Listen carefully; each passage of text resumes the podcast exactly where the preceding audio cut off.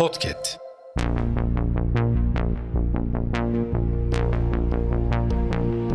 Merhaba sayın dinleyenler. Hafızanın yeni bölümüyle karşınızdayız.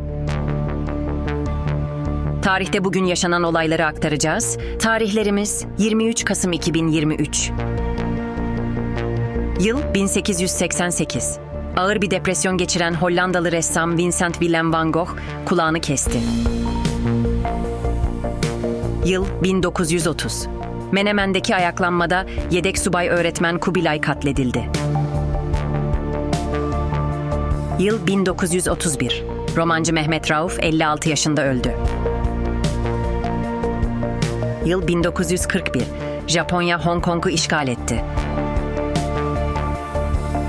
Yıl 1979.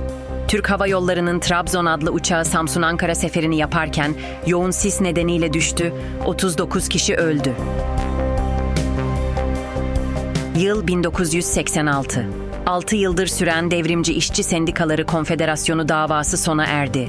Disk kapatıldı. 1477 sanıktan 264'ü için 15 yıla kadar varan hapis cezaları verildi.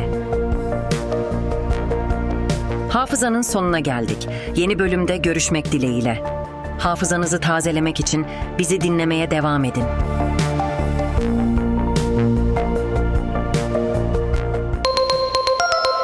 Podcast.